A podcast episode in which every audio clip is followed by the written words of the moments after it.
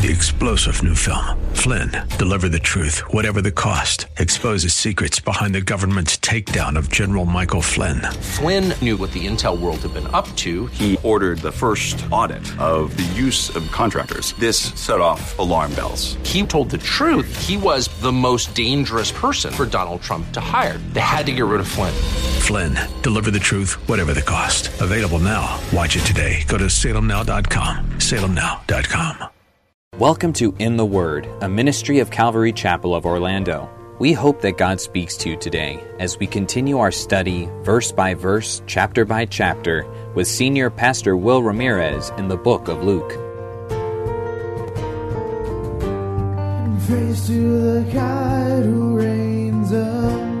We join Pastor Will in Luke chapter 23. We have come to the place in Luke 23 and verse 39 today where Jesus is now on the cross.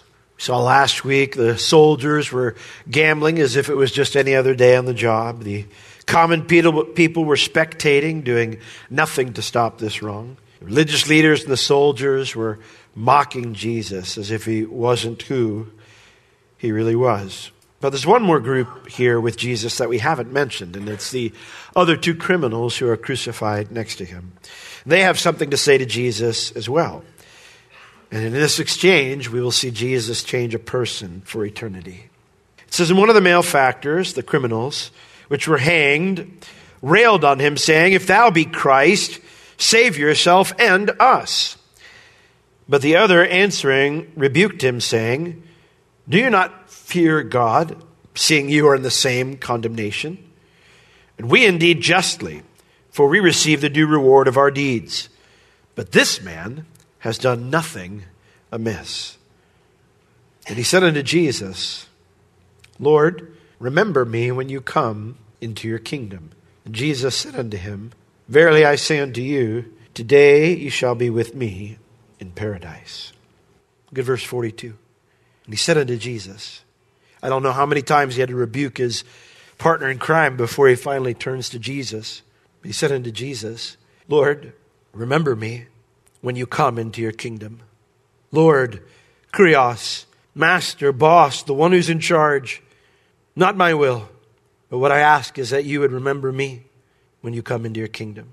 The word remember here is similar to where the Bible talks about how God remembered Noah. It's not that you know, the flood came and Noah's floating in his boat and the Lord's up there playing chess with Gabriel. And, and Gabriel's like, hey, uh, Lord, you know, have you thought about what you're going to do with Noah? And he's like, oh, Noah, ah, I forgot, man. Ah, the Lord remembered Noah.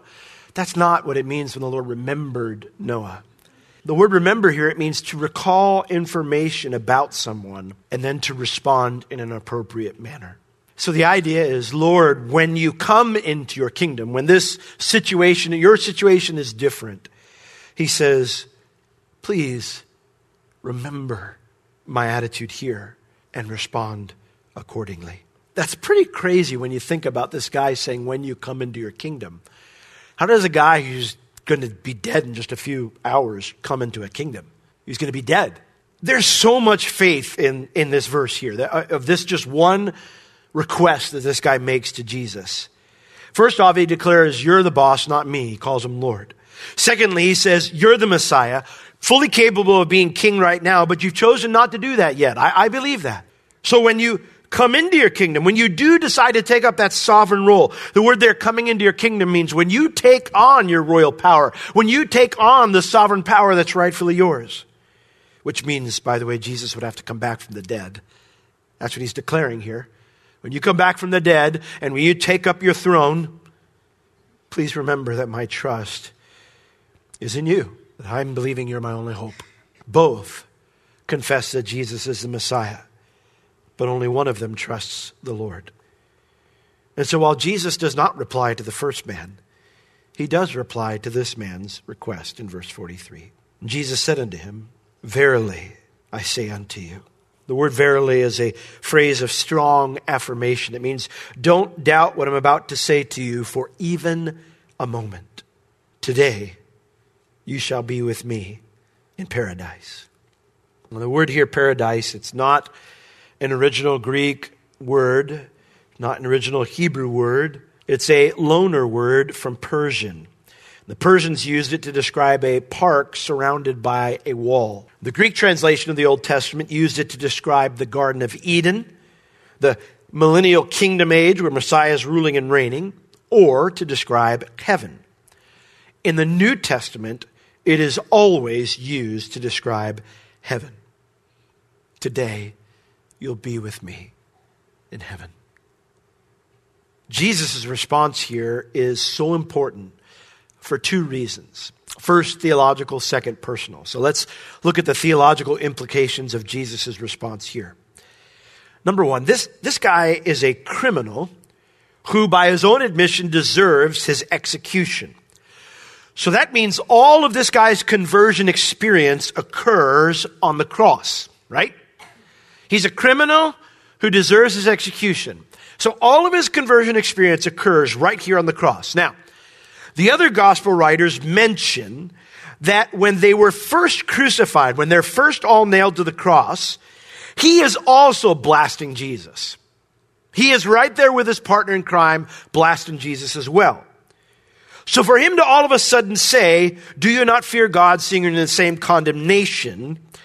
At some point, he changed his thinking. At some point, he stopped being that unrepentant criminal and he repented. Now, that's a fancy word that we throw out at church a lot. What does it mean? The word repent, it simply means to change the mind. And it is essential to placing my faith in Christ. For to trust Christ for righteousness, I must stop trusting in my own righteousness. Turn to Romans chapter 10 with me. Paul, as he is giving his great teaching on salvation in this letter to the Romans comes to a place where he has to address this issue of Israel being an unbelief. And so in chapter 9, he begins to address that topic after he lays out the theology of salvation in the first eight chapters. In chapter 9, he addresses this issue of God's people now being an unbelief.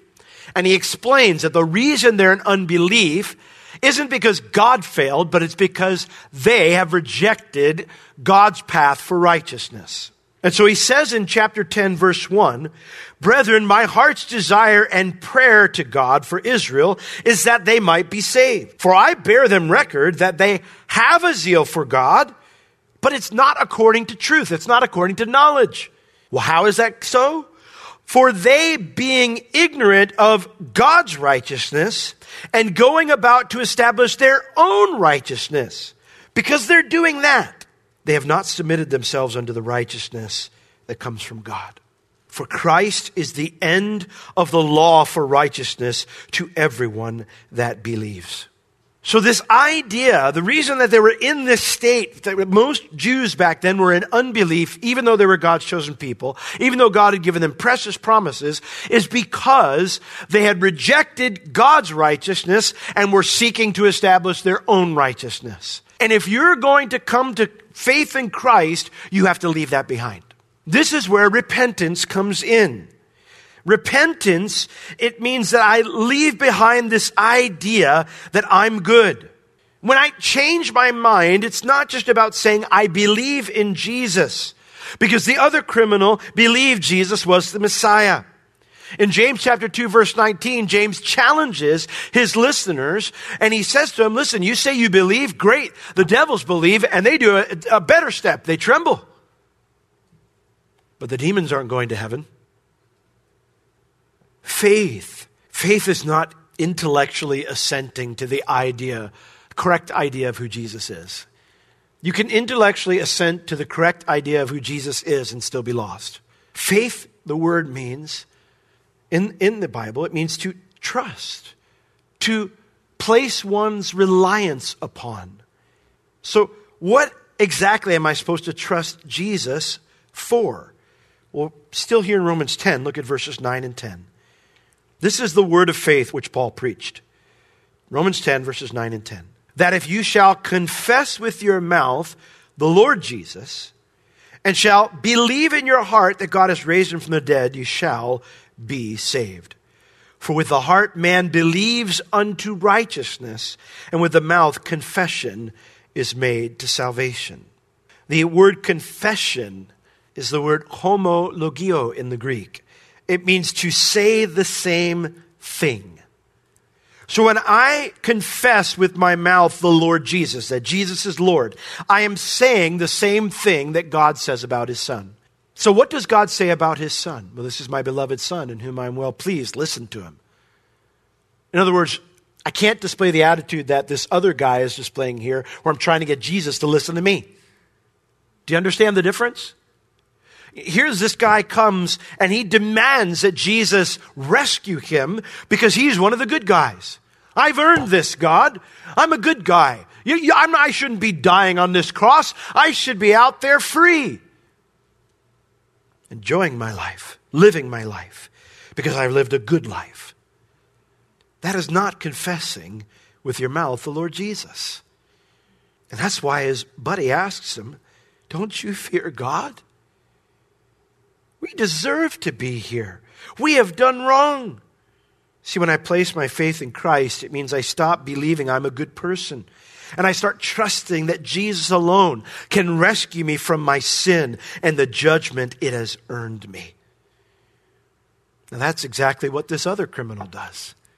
In Romans 10 9, he confesses with his mouth, Lord Jesus, Lord, remember me, please remember me when you come into your kingdom. And because he does that, Jesus tells him he's saved. He says, You're going to be with me in heaven. Now, that has fascinating theological implications. This means baptism doesn't save us. It means the sacraments don't save us. The church doesn't save us. A preacher doesn't save us. But faith in Christ alone is what saves us. Amen? That's it. That's it. This guy had no opportunity to do any other things here. But he confessed Jesus as his Lord, believed that God was going to raise him from the dead, put all his hope in Christ. And the Bible says he's, Jesus turned to him and said, You're going to be with me in paradise today. That's all you had to do. Humble yourself because he gives more grace. Now, should I get baptized? Yes. Should I go to church? Yes. Should I obey God? Yes but not to get saved. I should do those things because I am saved. And there's a big difference there. A very big difference. Don't let anyone ever tell you that salvation is faith in Jesus plus something else. Because being right with God comes from trusting Christ alone, period. When I share this, inevitably someone will say to me, So you're saying I can be a decent human being my entire life, but never trust Jesus and I'll go to hell. But an awful human being can repent and trust Jesus as they're dying and they'll go to heaven. And my wholehearted answer to you without any doubt and any restraint is yes. You have got it exactly right. And your question shows your problem. See, you still believe you're good. The Bible says, therefore, that God will resist you. For God resists the proud, but he gives grace to the humble. The fear of the Lord hates pride, but you love it. And so while your sin is acceptable to you, it is not acceptable to God.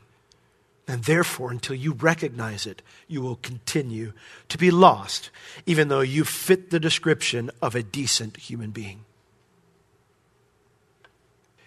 What Jesus says here is important for theological reasons.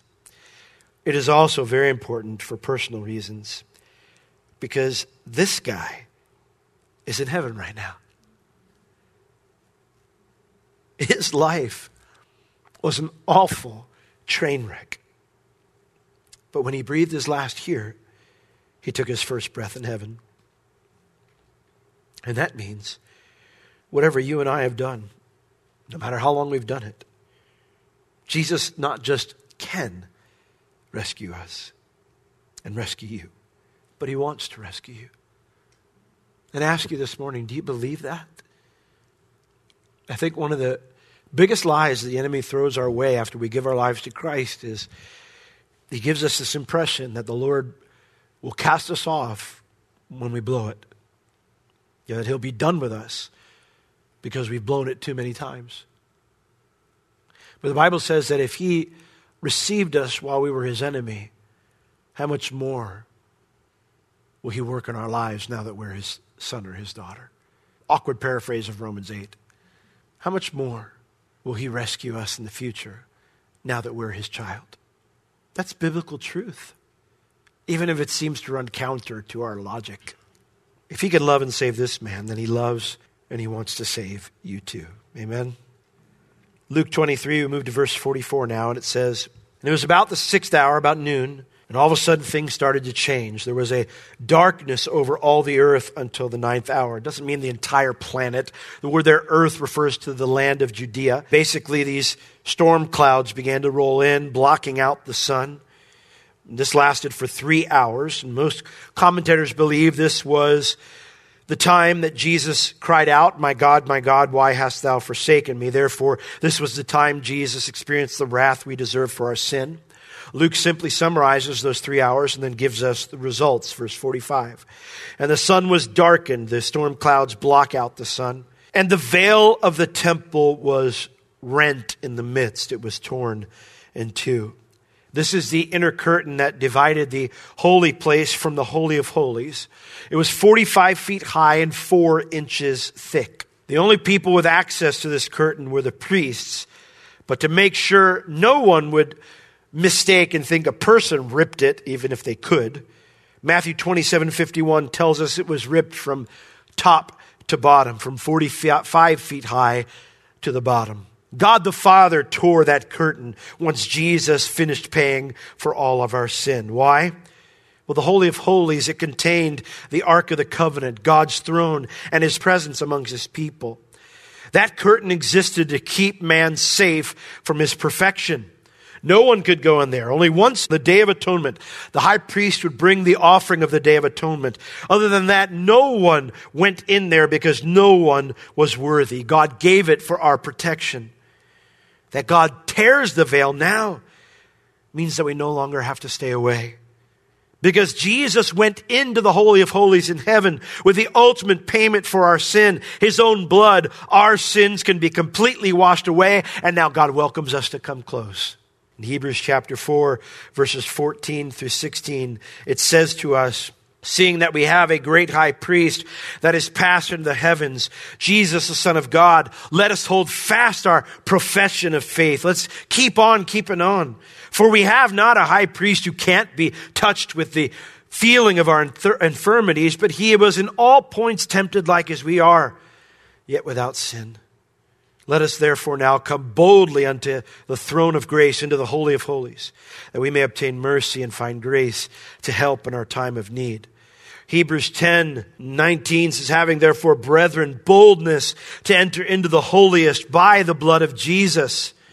It says, let us draw near, verse 22, with a true heart, in full assurance of faith, because we've had our hearts sprinkled from an evil conscience and our bodies washed with pure water.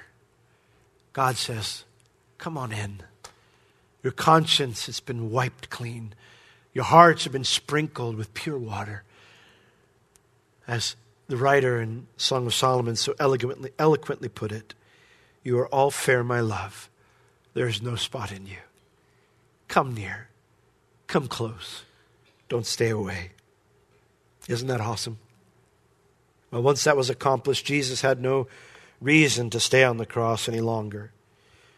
And so, verse 46, when Jesus had cried with a loud voice, It is finished. That's what he cried with a loud voice. When he did that, he said, Father, into your hands I commend my spirit. And having said thus, he gave up the ghost, King James says. It means he breathed his last. He said, Father, into your hands I entrust, I set before you my spirit, the eternal part of me, the innermost part of me, the part of me that goes on even after the body expires. I trust you with it. And then he breathed his last. He died. You know what I love here about Jesus? Because there isn't any fear in his approaching death, only complete trust. This is the place God wants to bring you and me, especially when we're facing death. A place where we say, Lord, into your hands I commit my whole life.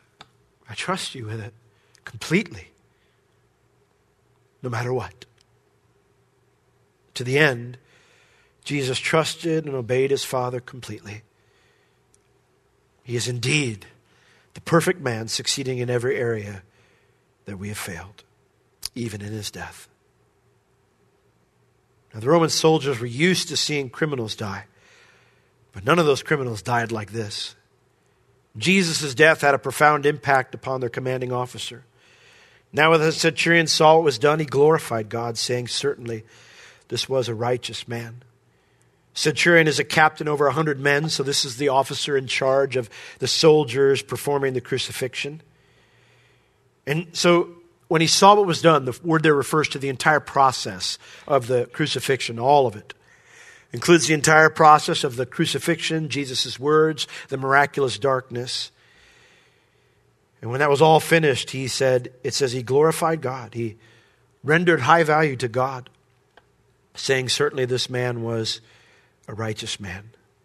Luke records this to show that the consistent testimony of all authority figures was Jesus' righteousness.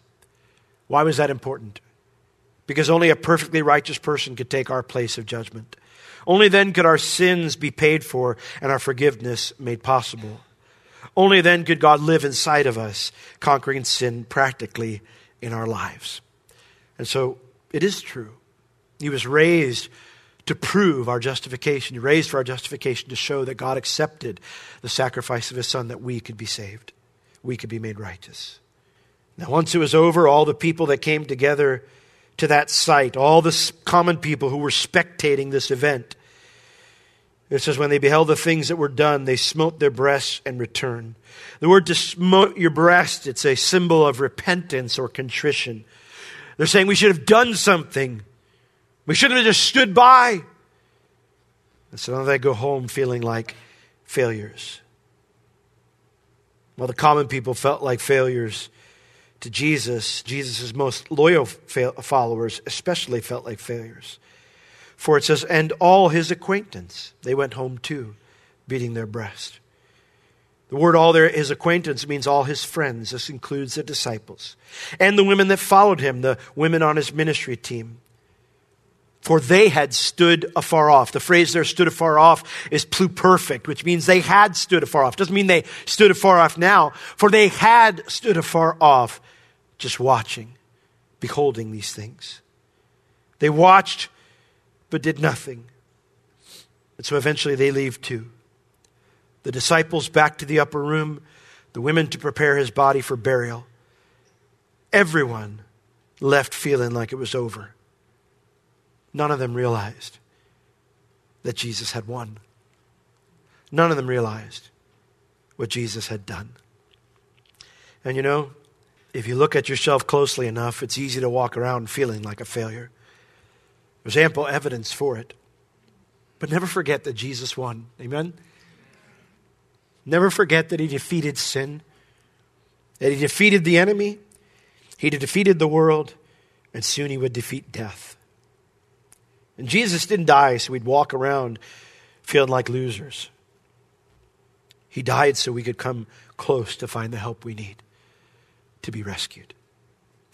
And that's why we celebrate the Lord's Supper regularly to get my eyes off myself by remembering his love for me and remembering his victory on the cross. If you're here today, guys are going to pass out the communion elements now. We're going to sing a song and if you're here today and you don't know the Lord, can I please urge you to change that today, to repent like this criminal did? You may not be thinking you're breathing your last, but the truth is, no next breath is promised to you. Tomorrow's not promised to you. Later today's not promised to you. And the Bible says that all that waits for us after we do breathe our last here is judgment.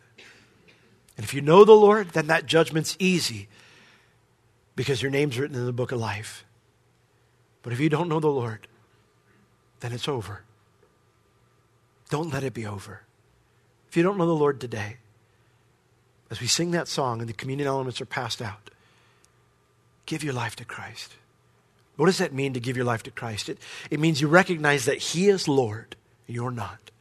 It means you confess that you're not a good person, that you don't deserve heaven, but you believe He died for you paid the penalty for you, and you receive his offering for you. You place all your trust, all your reliance upon him. It means you repent and you surrender your life to him. And when you do that, the Bible says you'll be saved. So, Lord, we dedicate this time of remembrance to you right now. To remember your love for us, Lord. To reconfess, Lord, that we're not worthy of you. But, Lord, you by your cross have made us worthy. We place all of our hope and all of our rest in that, Lord, that you're the King, that your kingdom's coming, and we want you to remember us and our trust in you and that alone today and in that day. So we give ourselves to you now in Jesus' name. Amen. If you have any spiritual or physical needs, please contact us. We would love to pray for you and assist you in any way we can. You can reach us at Calvary Chapel Orlando at 407 523 0800 during our office hours Tuesday through Friday, 9 a.m. to 4 p.m. This has been In the Word with Pastor Will, a ministry of Calvary Chapel Orlando. You can listen to all of Pastor Will's sermons and find other valuable resources online at www.calvarychapelorlando.com or on the Calvary Chapel Orlando app, available on iTunes and Google Play. Thank you for joining us today. We will see you next time as we continue to learn, walk, and live in the Word. Three star general Michael J. Flynn, head of the Pentagon Intelligence Agency, knew all the government's dirty secrets. He was one of the most respected generals in the military. Flynn knew what the intel world had been up to, he understood its funding. He ordered the first audit of the use of contractors. This set off alarm bells. The explosive new documentary, Flynn, Deliver the Truth, Whatever the Cost, uncovers the facts behind this scandal. Flynn told the truth. He was the most dangerous person for Donald Trump to hire. I find out the worst enemy that I'm going to face in my life is right here in America. They took my assessment and they wanted me to change it. And I was like, I'm not changing it. They had to get rid of Flynn. With in depth interviews, archival footage, and never before seen personal records of the man behind the headlines. I just felt like I was drowning. Flynn, deliver the truth, whatever the cost. Available now. Watch it today. Go to salemnow.com. Salemnow.com.